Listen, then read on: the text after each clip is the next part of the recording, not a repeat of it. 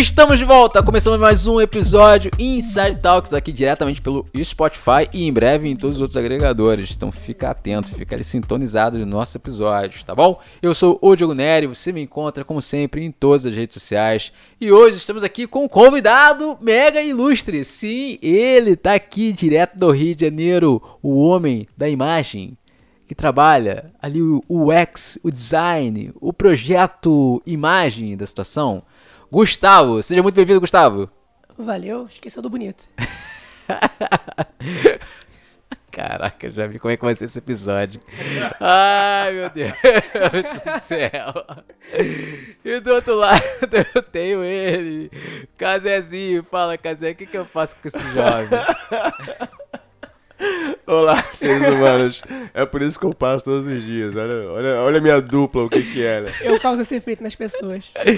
Pra quem não sabe, Casé e Gustavo são dupla criativa aqui na Increators. Eles trabalham focados no conteúdo e juntos é, diariamente. Seja na presencial ou no home office, os caras são a comunicação direta, tá? Mas antes da gente entrar aí nos, nos pormenores sobre o que é o design e toda a sua importância, só lembrando para vocês. Bom, estamos em todas as redes sociais ali, você pode achar a gente no Instagram principalmente. Mas se quiser falar com a gente mais perto, trocar uma ideia, pode, jogar, pode mandar tanto um direct pra gente no Instagram ou chama a gente lá, vai lá no site increators.com.br. E se você ainda não assinou o que? A nossa newsletter, Gustavo, você assina a nossa newsletter? Com toda certeza. Ah, recebe semanalmente? Semanalmente. Maravilha. Tá ouvindo os episódios? Não só ouvindo, mas como faço a arte também do cabeçalho. É verdade, é verdade, é verdade. Pangaré. então, se você não assinou ainda o Minuto Extra, vai no site, coloca lá o seu e-mail, que você vai receber semanalmente os nossos conteúdos inteiramente gratuitos. Olha só, o gerente ficou maluco. Fica atento, hein?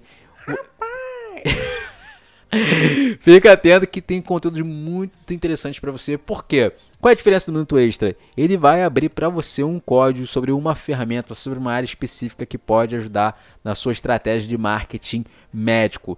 Isso é importante, a gente está focado em marketing para médicos. Então, se você, médico, seja cirurgião, seja o trabalho que você desenvolve, a especialidade, está precisando de ajuda na sua estratégia de marketing digital, vem falar com a gente, manda lá só o seu e-mail no nosso Minuto Extra que a gente te passa esse conteúdo, tá bom?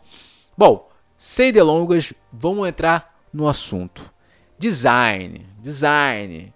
A imagem não é tudo, mas é 100% segundo Casé. Certo, Casé? É isso aí, eu acho. Muito bem, eu concordo com você. Concordo. Concordo com você. Então, Gustavo, você que é o cara, é o especialista da área, me conta de forma rápida o que é design. O design é a impressão da ideia. Uhum. É aquilo que você estrutura na tua empresa e você imprime isso para que o usuário consiga visualizar a marca da sua empresa de uma forma visual. Legal.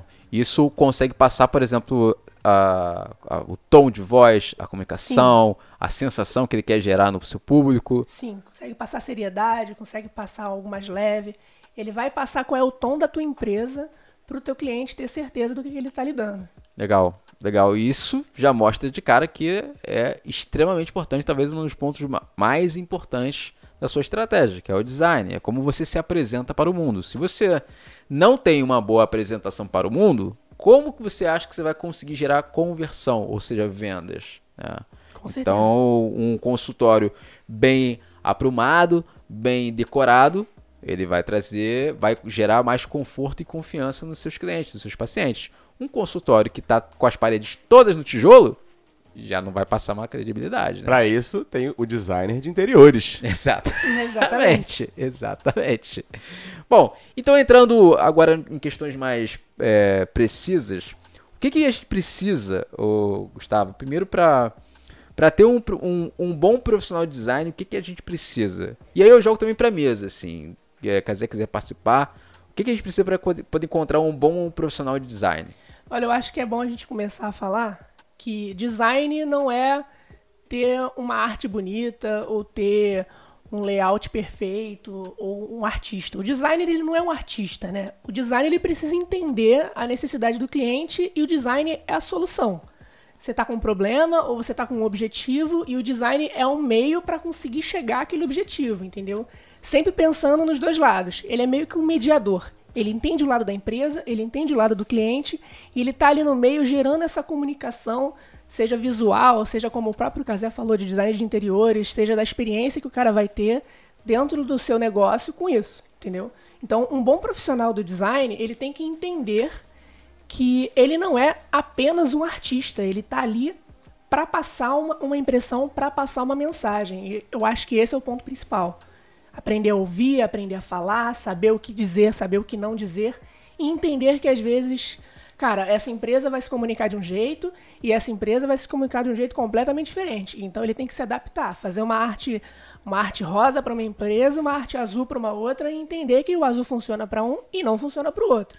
Entendeu? Podemos dizer que o design ele é um grande tradutor da sua ideia para o mundo. Exatamente. Ele vai conseguir extrair o que está na tua cabeça para as pessoas visualmente, né, Casé? Isso. Uma vez eu, eu, ouvi uma definição de design que eu gostei, que eu gostei muito e que eu levo ela para mim, que é bem simples, que é design é forma e função. É isso. Tem a, tem a aparência, tem a cara ali e tal, seja um, na web ou no mundo físico, mundo real, sei lá, uma cadeira. E função, para que, que, ela, que, que ela serve, né? E tá servindo bem? Tá servindo do jeito que deveria, do jeito que se esperam? Então, para mim, design é bem resumido a isso. Forma e função. E pensando na minha empresa, né, eu como um cliente, seja lá qual for o meu, meu nicho, mas principalmente um nicho médico, como é que o design pode ajudar uh, o trabalho desse médico, a empresa desse médico, a clínica dele?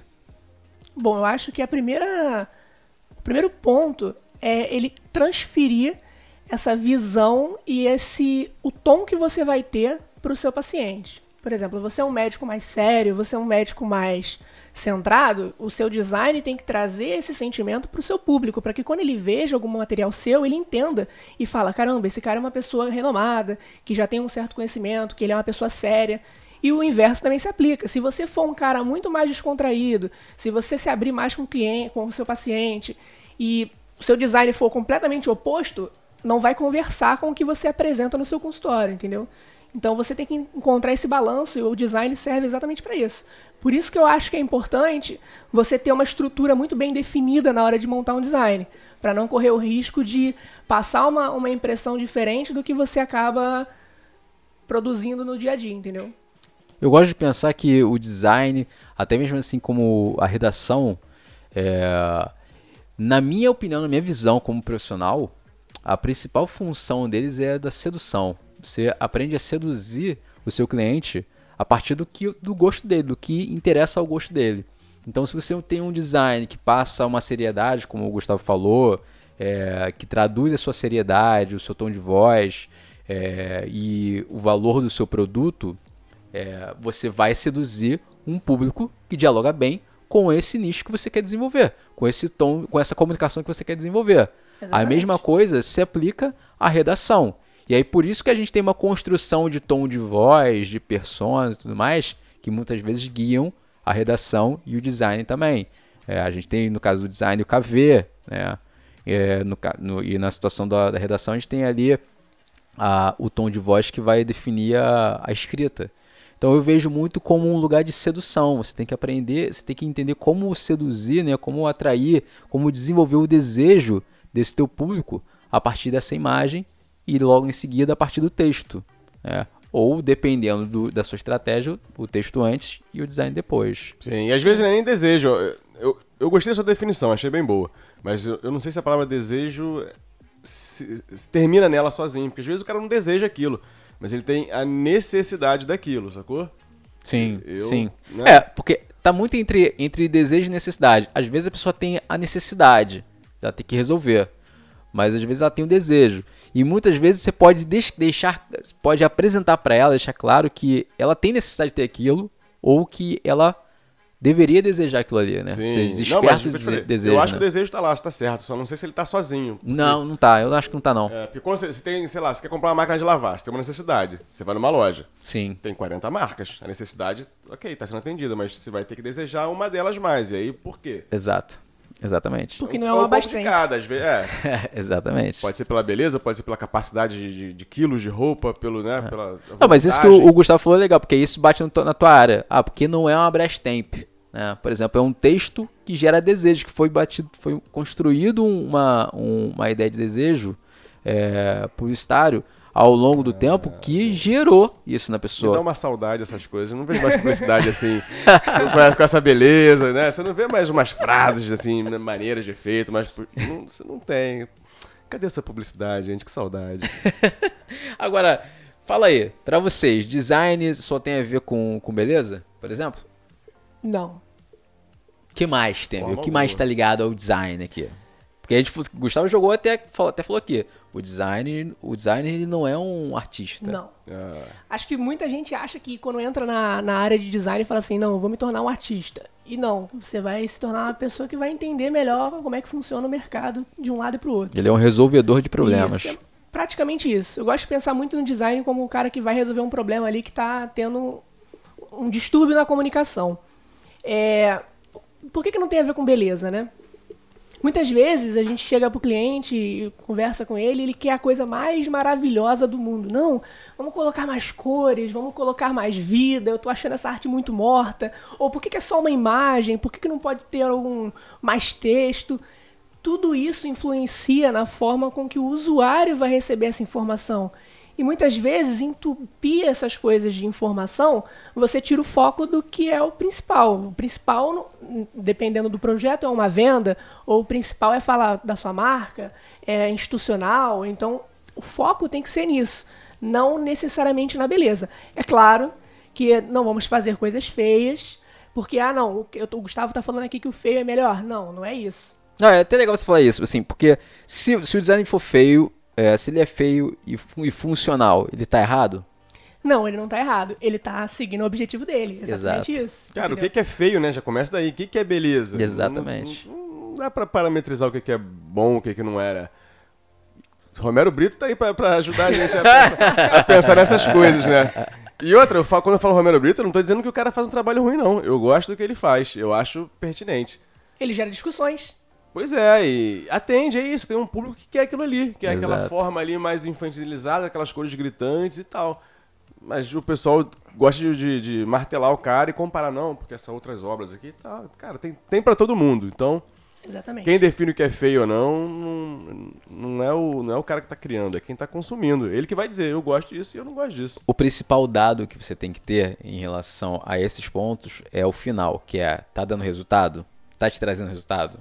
Sabe? Exatamente. Porque o design lindo, maravilhoso, né, que todo mundo pode estar, entre aspas, colocando como lindo, pode não estar trazendo engajamento nenhum para você. Entende? Então nem tudo, nem todo design, por exemplo, minimalista da, da Apple vai funcionar para todo mundo. Exatamente. Sacou? Acho que tem até um bom exemplo para você entender o que é feio e bonito, né? É Ah, o design da, da Coca-Cola. Achei que você ia falar meu nome. o, o design da Coca-Cola é um design muito simples, mas ele ao mesmo tempo é marcante, porque o trabalho que a Coca-Cola faz em volta desse design é o, é o que faz o design ser o design. Entendeu? Aquela fita branca que fica em E é todas antigo, as né, embalagens. cara? É uma coisa que já tem um, um tempo para poder fixar na cabeça dos usuários e é uma coisa que não é complexa. Então, a chave é essa, não complexar as coisas, entendeu? Simplificar ao máximo, porque aí você foca em entregar o resultado. O resultado da Coca-Cola é você ter o refrigerante ali. Imagina se você pega um refrigerante Coca-Cola com 50 mil fotos na embalagem. Agora, qual é o principal ponto que a gente tem que pensar em relação ao design quando a gente quer fazer um layout, por exemplo? Quando a gente quer desenvolver um layout, seja de uma peça, uma arte, um carrossel, qual é qual é, os pontos mais importantes que eu tenho que pensar? Ou mesmo eu não sendo um designer, eu, eu preciso de um design para minha, minha, minha estratégia, né? É, E eu quero direcionar o cara que faz o meu design. Quais são os pontos que eu tenho que levar aí como, como importantes para eu poder fazer um bom direcionamento? Cara, eu acho que o primeiro ponto é o objetivo da empresa e o que o consumidor precisa. Uhum. Porque muitas vezes o objetivo da empresa ela não está exatamente igual com o que o consumidor precisa. O design precisa traduzir isso. Lembra que eu falei que o design é um tradutor, né? Então, às vezes, o cara da empresa, o dono da empresa vai querer coisa mais jogada e tipo daquele jeito. Não, vamos fazer assim, assim. Por exemplo, Às vezes não é a resposta. Vamos fazer um exemplo aqui. Eu tenho meu público, meu público é 80% feminino. Aí eu tô fazendo um monte de peça é, com em cor preta, com o homem engravatado, é, pô, só porque eu gosto, Não, sabe? Fumando exatamente. charuto. Exatamente, não funciona, não vai funcionar. ver e enxergar quem está recebendo a mensagem é, é, o ponto principal. Que aí você vai pegar a mensagem que você quer, tra quer traduzir, traduzir para esse público para que ele consiga receber. Então, a gente tem um cliente, por exemplo, que a maioria do público é feminino. A gente não pode fazer esse exemplo que você falou, por mais Pode, que... cara, deixa de ser doido, pode. Se for um serviço de acompanhante masculino, olha aí. Não, aí sim. tem que tudo, estudar, tem que estudar, tem, tem que tudo estudar. Tem estudo, não existe uma regra é, clara, não existe aí, uma regra clara. A gente tem que montar toda uma pesquisa para poder sim, entender isso. Sim, é por isso que a gente tem o KV, por exemplo. Explica o que é o KV. O KV é Key Visual, né? É, uhum. São os pontos chaves do visual que se repetem ao longo das peças que trazem aquela comunicação que você bate o olho e fala, cara, isso aqui é daquela empresa. Então, visualmente, ele comunica e te passa a impressão de que aquela empresa é daquele jeito, entendeu? E é tipo um, manual que a gente desenvolve aqui, pensando para o nosso, nosso cliente, quando a gente vai entregar para ele, é, é um, um material gráfico com algumas peças que foram testadas, que foram levantadas, com variações. E aí sim. nisso aí você está respeitando cor, né, Gustavo? Está respeitando sim. Tipo de, de personagens, se vai trabalhar mais com personagens femininos, masculinos, mães, é, enfim, é, é, pessoas de, de é, idosas, enfim, inúmeros tom de voz, tom de voz, sabe? E nisso ainda vem também o texto, né, Casé? Sim, sim, na verdade esse conjunto é uma imagem criada para ajudar na percepção que o cliente tem da nossa, da nossa marca, do nosso produto, do que seja, do nosso serviço, entendeu? Não é nem tanto da necessidade. Eu acho que esse primeiro caminho ainda não fala da ainda não é necessidade. Eu quando vejo um, um logo, sei lá, eu não, não, tenho certeza se o logo está respondendo à necessidade. O que, que, que o Google está respondendo de necessidade, sabe? Eu não sei se se ele responde alguma coisa. Mas o Google é uma coisa amigável. Uhum. Tem, tem corzinhas e não sei o que, sabe? As formas arredondadinhas, sabe? Eu acho que tem isso primeiro. Como é que, como é que você é percebido? Foi percebido de um jeito bom? Beleza. Se der para entregar já ali o que, que você faz, entrega. Senão, o desenrolar daquilo, o desenvolvimento daquilo vai entregar o. É, vai suprir a necessidade que o cara tá, tá tendo, que o consumidor tá tendo, o paciente, quem quer que seja. Você levantou um ponto aí, eu acho que é importante a gente frisar, que é com relação ao logo, né? O logo, a gente pensa assim no usuário, mas o, logo, o principal objetivo do logo é mais transmitir o que é a empresa, né? A visão da empresa. A gente traduz isso para o usuário, mas o foco do, da logomarca não é muito no usuário, e sim na empresa. É um, nesse caso é inverso. É omissão, visão e valores, né? Exatamente. Agora, pensando em usabilidade, por exemplo, né? Quando o, o, o que, que o design tem a ver com isso? Porque aqui nós temos algumas estratégias, algumas peças que a gente desenvolve no, no vertical de propósito, é, mas não só apenas para usar em rede social. Se a gente for falar, por exemplo, de Media Kit, a gente já desenvolve a peça no vertical porque a gente quer que o cliente abra no celular. Né? E que a gente sabe que é onde vai abrir primeiro. Então, Sim. fala um pouco desse lugar, o, o Gustavo. A, o que o design tem a ver com a usabilidade, por exemplo? Acho que para começar esse assunto, a gente tem que falar primeiro que a gente está vivendo numa era digital. Uhum. E a gente tem que ter essa consciência, né? Tipo, o cara que vai consumir o teu conteúdo provavelmente vai consumir no telefone ou no, no computador, uhum. no tablet. Então, você tem que entender como que ele vai usar o seu conteúdo tá? Por isso que vem o nome de usabilidade. Você vai ter que entender como que ele vai absorver isso. Ele vai ver no tablet, ele vai ver no computador, ele vai ver no celular, ele vai ver no outdoor que estiver passando na esquina. Então, isso é fundamental para desenvolver a peça. Por quê? O Diogo deu até um exemplo do, do nosso Media Kit, né? Quando a gente começou a prospectar e tudo mais, a gente reparou que a galera não abria as coisas pelo computador. Uhum. Então não faz sentido eu mandar para ele um formato Full HD lateral, 16 por 9, né? Faz muito mais sentido mandar no formato de stories, onde ele abra o, o nosso Media Kit e vá navegando pelo celular, porque 90% das nossas pessoas que estamos prospectando veem isso pelo telefone.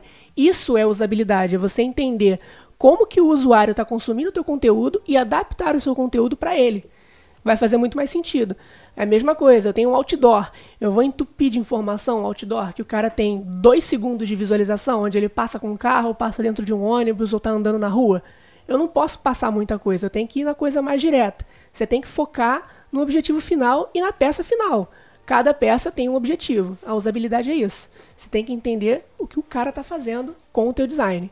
E para vocês aí, como é que a gente sabe é, se o design a gente está funcionando? Por exemplo, Primeiro a gente vê com os resultados, né? A gente tem certas pesquisas, a gente tem contato com o Lucas, que é do tráfego, que ele fala, olha, certa, certo tipo de layout ou certo tipo de redação está dando mais resultado do que outro tipo. O azul está tá combinando melhor com um botão do que o vermelho. E essas coisas parecem que são coisas, entre aspas, bobinhas, mas passa certa credibilidade quando você muda um detalhezinho e o cliente passa a interagir mais. Uhum. Por exemplo, você automaticamente, por conta da usabilidade no dia a dia, você sabe que um botão vermelho é para você fazer uma coisa que você não deveria fazer, né? Então, se eu fizer uma chamada e colocar um botão vermelho do tipo compre aqui, o cara vai ficar um pouco mais receoso de clicar nesse botão. O botão verde ele é mais amigável, porque no dia a dia ele já está ali convivendo com esse botão. Então, os resultados das pesquisas trazem essas informações para gente, entendeu? Entender o que, que o usuário está pensando, entender como que ele está consumindo e o que, que é amigável para ele ou não. Um exemplo disso aí a gente pode falar de teste AB. Por exemplo. Sim. Sim, sim. Teste sim. AB é um caminho para isso. Ah, pô, eu vou pegar e vou, pe- vou pegar minha verba, então vou jogar tudo em cima desse, desse design que eu quero? Não, cara. Não. Pego ali um, um percentual baixo, faz dois testes, faz duas artes diferentes, para o seu design ter, caminhar, vir com duas propostas, joga as duas simultaneamente e faz um teste AB. A que tiver melhor engajamento, né, Casé? É a que você Exato, vai usar. exato. E isso inclui também o tom de voz, a voz também, o, o texto que você vai desenvolver, a redação. né? Exato. Cara, na verdade, o que o Gustavo falou ali do, do vermelho e verde, não é nenhum isso não é um conhecimento de web, é um conhecimento da vida, né, cara? Sim. Vermelho e verde é isso. É o teu semáforo, é, as coisas são assim no geral. Se você for estudar um pouco sobre, sobre é, a teoria das cores, você vai, enten- vai chegar nesse lugar que a gente está falando. a- ajustado, obviamente, cultura, à cultura local, né? Sim, Tem lugar. isso é muito o- importante. O Japão, por exemplo, é um lugar todo esquisito, né? Lá o, o branco é morte, tem umas coisas dessa doida assim. Tem umas mudanças locais. né? É, mas é isso, mas se você puder fazer parte desse conhecimento já cultural local, para usar as cores, por exemplo, é ótimo. Se você puder usar a mesma coisa no texto, melhor ainda. Você vai conversando ali, você vai deixando o cara mais confortável num ambiente ali que ele não tá. Ele não tá se sentindo um estranho, ele sabe? Já, já, sei, já sei como é que é isso aqui, já andei por aqui, sei, sei como interagir. Então, ele, ele só vai. Aí assim as conversas vão iniciando, né? as interações vão iniciando e você vai ajustando para ter o teu melhor resultado. Agora, se eu tiver mais de um público, para quem, que eu, pra quem eu faço o design? Tô com mais de um público na minha, no meu trabalho, na minha, na minha rede. Eu faço para quem? O ideal é você entender qual desses dois públicos ocupam a maior fatia e fazer o seguinte. Olha, eu tenho 80% de um público e 20% de outro. Não quer dizer que eu só vá fazer conteúdo para os 80%. Não, você vai dividir os seus conteúdos em 80 e 20. Você não pode abandonar os outros. Claro que eu estou usando uma, uma porcentagem muito gigante, né? Mas, por exemplo, se for 50% masculino e feminino, eu não posso só bombardear com um tipo de público. Eu vou ter que ir adaptando o conteúdo. Ah, não, 50% do meu conteúdo vai ser focado para mulher, 50% focado para o homem. E aí trabalho design para um e design para outro. Entendeu? Agora vamos falar então para quem tá ouvindo a gente e tá pensando momento o seguinte, pô, mas então eu vou ter que pensar tudo isso e eu vou ter que é, pensar todo o, o direcionamento do design que eu quero, é, como eu não faço ideia de como eu vou chegar a essas informações, como que eu posso, quais são os primeiros passos que eu posso tomar, é, quem são as pessoas que, é, que eu preciso ter comigo para eu poder ter essas informações e chegar aos melhores resultados. E aí eu já jogo aqui para vocês. Por exemplo, aqui a gente tem um squad que é formado com um design, um redator, um gestor de tráfego, é, um estrategista digital que sou eu e o diretor de marketing. Essa não é equi- e temos um uma pessoa de vendas fazendo a prospecção e atendimento. Porém, as pessoas que são mais envolvidas com o conteúdo são as pessoas que estão aqui nessa mesa nesse momento, né? Que é o Kazé, que é o cara que trabalha com a redação, Gustavo, que faz a, o design.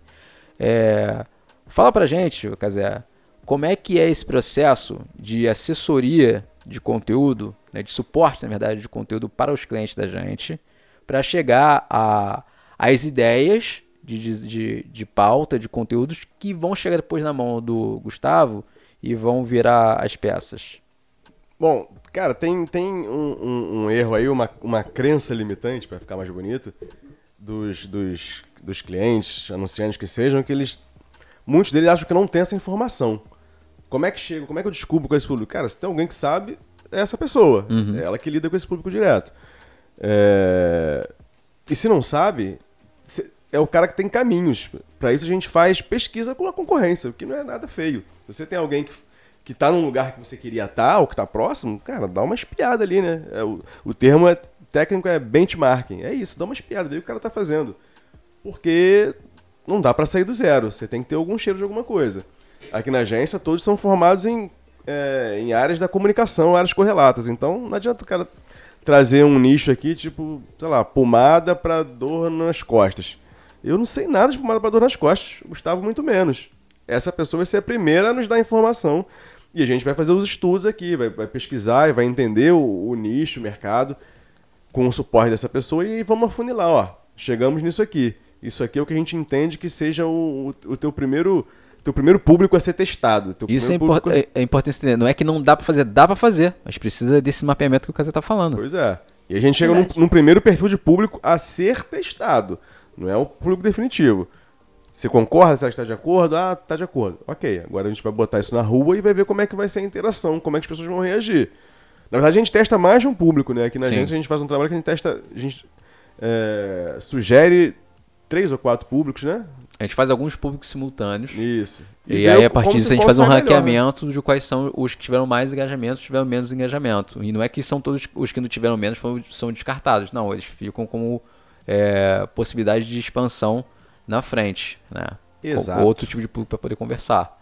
Eu te respondi, não sei. Sim, de certa maneira sim, mas eu acho que é legal até falar assim, por exemplo, quando entra um cliente nosso, novo nosso aqui, né, a gente tem um processo que é, o especialista é você, é você médico, né, seja cardiologista, ginecologista, o que for.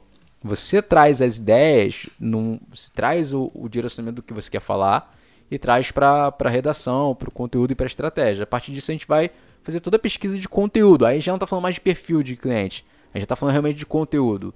A gente monta todas as sugestões, você, a, a nossa direção de marketing aprova, é, a gente monta um calendário estra estratégico e todas as peças são desenvolvidas pelo design e elas são aprovadas pelo cliente. Então, é, só para você entender que é, parte de você é a ideia, mas o trabalho operacional de levantar todas essas pautas, por exemplo, é, é feito por uma equipe que vai te dar todo esse suporte, entende? E isso é essencial se você quiser escalonar o seu, o seu negócio. Se você faz um atendimento que, sei lá, é muito pequeno por mês, você está satisfeito com esse tamanho pequeno, tudo bem, você não precisa dessa equipe. Agora, se você quer tentar, por exemplo, é, ter uma agenda cheia ou aumentar outras possibilidades de atendimento, outras clínicas, ou até mesmo aumentar o seu ticket médio, para você parar de atender, sei lá, 50. Eu tô atendendo 50 pessoas por mês, estou ficando com minha agenda cheia e minha vida também está indo pro ralo, porque eu não estou curtindo nada da minha vida. Você pode fazer uma estratégia com a gente que a gente consegue encontrar meios de, do, de dobrar o seu ticket médio e aí você passa a operar com o mesmo valor de faturamento, mas com 50% da sua agenda cheia. E se você quiser depois chegar a 100%, você também pode, porque você vai estar dobrando o seu, o seu faturamento. Achei, então, achei ousado falar dobrar, mas ok. A, gente, tem, a gente tem casos aqui assim. A gente tem casos tem, aqui tem, assim. Tem, tem, mas... Que a gente dobrou. A gente dobrou Verdade. o ticket médio desse cliente. Não promete assim de cara, não. é fato verídico. A gente tem aqui. Inclusive, a gente pode, falar, pode trocar uma ideia sobre se você tiver interesse, tiver curiosidade. Só procurar a gente que a gente fala. É, sobre o conteúdo, eu acho importante falar também que o Casé falou que a gente não, não tem conhecimento de certas áreas e isso pode assustar, né? Tipo, não, a gente não tem conhecimento de certas áreas. Calma. Como é que funciona? A gente. Esse conhecimento são dos profissionais. Sim. Eles vêm pra cá, a gente faz uma reunião, a gente bate um papo, a gente entende. O que a gente sabe fazer é entrar na cabeça do nosso cliente e pensar como ele. Então a gente não pode sair pensando como ele da noite pro dia é um, é um trabalho que a gente vai desenvolvendo com o tempo. Esse workshop, por exemplo, que é uma ferramenta que a gente usa, é fundamental para isso, para a gente entender o objetivo do cara, o que, que ele quer, como que ele vai comunicar, quais são os conhecimentos que ele tem, aí ele compartilha isso com a gente, e aí a gente vai montando as pautas e o direcionamento com base nisso tudo. Não é nada feito ao léu, ou tipo, senta aqui, a gente vai conversar e vai embora. Não, é um trabalho contínuo. Fora que nada sai sem a aprovação do cliente. Com certeza. É, e nada sai sem respeitar as devidas legislações ou regras de cada setor. Por exemplo, a área médica tem toda uma restrição de regras, como a área, a, o direito, por exemplo, também tem Sim. outras regras. Então, cada campo né, tem as suas próprias regras e a gente respeita essas regras que são determinadas para a gente a partir do que o cliente quer. Entende? Exatamente. Bom, levantamos bastante informação, muita coisa. É, não cabe tudo aqui, mas se tiver mais perguntas, dúvidas, sugestões, manda pra gente nas redes sociais, que a gente tá aqui para poder trocar essa ideia. Lembrando que a gente tem o que, Casé? Temos o nosso. Minuto extra. Sim. Já assinou, Casé? Eu já assinei, eu recebo. Inclusive, como disse o Gustavo. sou eu que, né, Escreva e assino. produzo aquilo. Então, se você quiser receber outros episódios do Minuto Extra com recortes específicos em cima de cada estratégia ou ferramenta que vai te ajudar a alavancar mais as suas vendas, as vendas do seu negócio, do seu serviço, basta ir lá no nosso site increators.com.br, coloque o seu e-mail que você vai receber a nossa newsletter semanal com um artigo super bem escrito pelo Casé e o nosso podcast super bem produzido também para poder te ajudar a alavancar essas vendas. Tá bom? Eu duvido, eu te desafio a chegar lá e botar o seu e-mail. eu te desafio, eu, Casé, Carlos Eduardo, desafio. Olha aí, ó. Ou mandar dúvidas e perguntas pra gente usar nos próximos podcasts. Tá aí na mesa. O desafio tá feito. Bom, e sem delongas, vamos entrar agora naquele momento de abrir o código. Dicas de ouro para a nossa audiência que está aqui esperando. O que eu posso receber desse squad para poder melhorar as minhas estratégias? Quem quer começar? Casé quer começar? Eu, eu, tenho, eu trouxe uma bobeira boa aqui. Então, essa bobeira boa é ótimo. Não, não, dessa vez é pertinente, cara. Sempre é, mas dessa vez é. Então fala para mim no microfone. É, eu li um artigo na, na revista New Yorker. É, eu sou muito né, internacional. E o nome do artigo é chama- se chama Accounting for Taste. Ele é em inglês, obviamente. Ele é grande pra caramba. Mas vale muito a pena, porque, como a gente tá falando sobre design, ele, ele, ele fala um pouco sobre. Um pouco não, bastante. Sobre a influência das, das formas e e cores e tudo mais no, no, no campo da alimentação, no campo gastronômico. Vou dar um exemplo bem rápido. É, ele fala, por exemplo, o quanto o formato e a cor de uma xícara, xícara né, de café. É, eu fiquei em dúvida, tipo, xícara, as pessoas sabem o que é xícara, sabe? Se for do Starbucks, não sabe o que é xícara não, Diogo. Eu sou velho, eu uso café com xícara. Tem que, tem que, tem que trazer pro, pro, pro, pro público que é uma xícara. É, o quanto a cor da xícara e o formato influenciam na percepção de sabor. Se você der uma xícara, sei lá, vou dar um exemplo, não sei se é o correto, sei lá, preta e quadrada ao lado de uma xícara branca e redondinha, e fizer um, um, um teste, é, as pessoas vão dizer que a xícara com a, com a, a xícara com Gente, eu, eu acho que eu errei tudo. Eu tava falando de xícara, mas eu queria falar do Pires, que é o que fica embaixo. Tô falando do Pires. Eu vou ter que falar de novo, senão vai ficar enorme. Vai lá. É, Então, seres humanos, a minha dica é o seguinte: é, um artigo da revista New Yorker, um artigo chamado Accounting for Taste, e ele fala dessa importância de formatos e cores e tudo mais na, na, na parte de, de comida, de gastronomia. Ele dá um exemplo, por exemplo, de. um Exemplo, por exemplo. é, do pires. O pires que vem sobre as xícaras de café. Sob, na verdade. E aí, pires com cores mais, mais clarinhas e formas mais arredondadas dão a sensação de que o café é mais doce do que ele realmente é. Você pegar o mesmo café, preparado do mesmo jeito e botar em pires diferentes, a pessoa que tomar no, no, no pires mais clarinho e, e redondinho tem a impressão de que é mais doce. E quando é só uma coisa da sua cabeça. E Caraca. o Gustavo, por exemplo, faz isso. Ele induz as pessoas a pensarem coisas com a cabeça que eles não estão pensando. Assim, o Gus- o Gustavo nada mais é do que uma esquizofrenia ambulante. É isso que o Gustavo faz. É um artigo do cacete. É muito bom, é, é em inglês, mas o, o translate lá resolve rapidinho. É grande, mas, cara, vale muito a pena ler. Legal, show. Vai, Gustavo, dá a sua dica. Olha, como a gente falou bastante de que design não é só coisinhas bonitas e tudo mais, eu acho que o livro do Design do Dia a Dia é muito útil para isso. Por quê? Ele- vai trabalhar como que a usabilidade é mais importante do que a beleza e como que o foco mesmo é no usuário final. Entendeu? Ele fala alguns exemplos lá, ele dá até algum, Posso citar aqui um exemplo básico que é o formato da maçaneta pode influenciar do jeito que você puxa ou empurra a porta. Então, para deixar claro que design não é necessariamente somente arte, né? Mas sim uma porta com uma maçaneta curvada, ela vai te dar a impressão de que você quer puxar ela, e uma maçaneta reta, ela vai te dar a impressão de que você tem que empurrar, entendeu? Então acho que é uma boa leitura para quem está começando a entrar nesse âmbito de usabilidade e entender o usuário final. Legal, gostei. Eu vou fechar aqui com a minha dica também. É, tá no Netflix e é uma série e é uma das minhas favoritas, inclusive, tá? Que é A Arte do Design. Cara, vale muito a pena ver. É, eu não sei quantos episódios são, eu sei que já está na segunda temporada e é uma série que fala só sobre design. E design em vários campos diferentes. Então fala desde design, por exemplo, para marca, é, fala para design de, design de interiores, design de arte, design de brinquedos. Tipografias, né? Fala, tipografias. Eu já vi alguns episódios. Cara, é eu muito gosto, incrível, é muito incrível, vale muito a pena.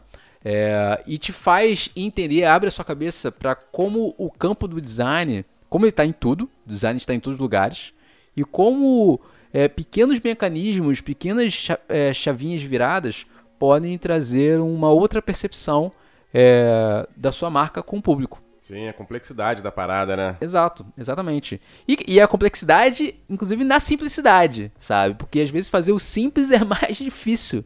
A galera do design gosta muito de falar que menos é mais, né? Exato. É isso aí. Exatamente. Então é super bacana, tá lá, tá na sua segunda temporada. Dá uma procurada lá no Netflix. Eu vou colocar o link de todas as, as dicas na descrição desse episódio. E a gente vai ficando por aqui. É isso, tá, meu querido? Tá com dúvida? Procura a gente, tá bom? É isso, a gente se vê no próximo episódio. Todos os links estão na descrição. É isso, sou o Diogo Neri e até a próxima. Tchau, tchau. Temos episódio? Fechamos o episódio Fechamos. belo. Maravilha. Até a próxima. Tchau.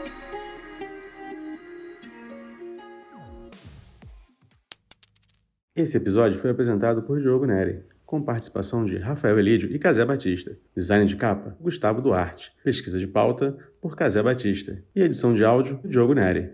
Realização, Agência In Creators.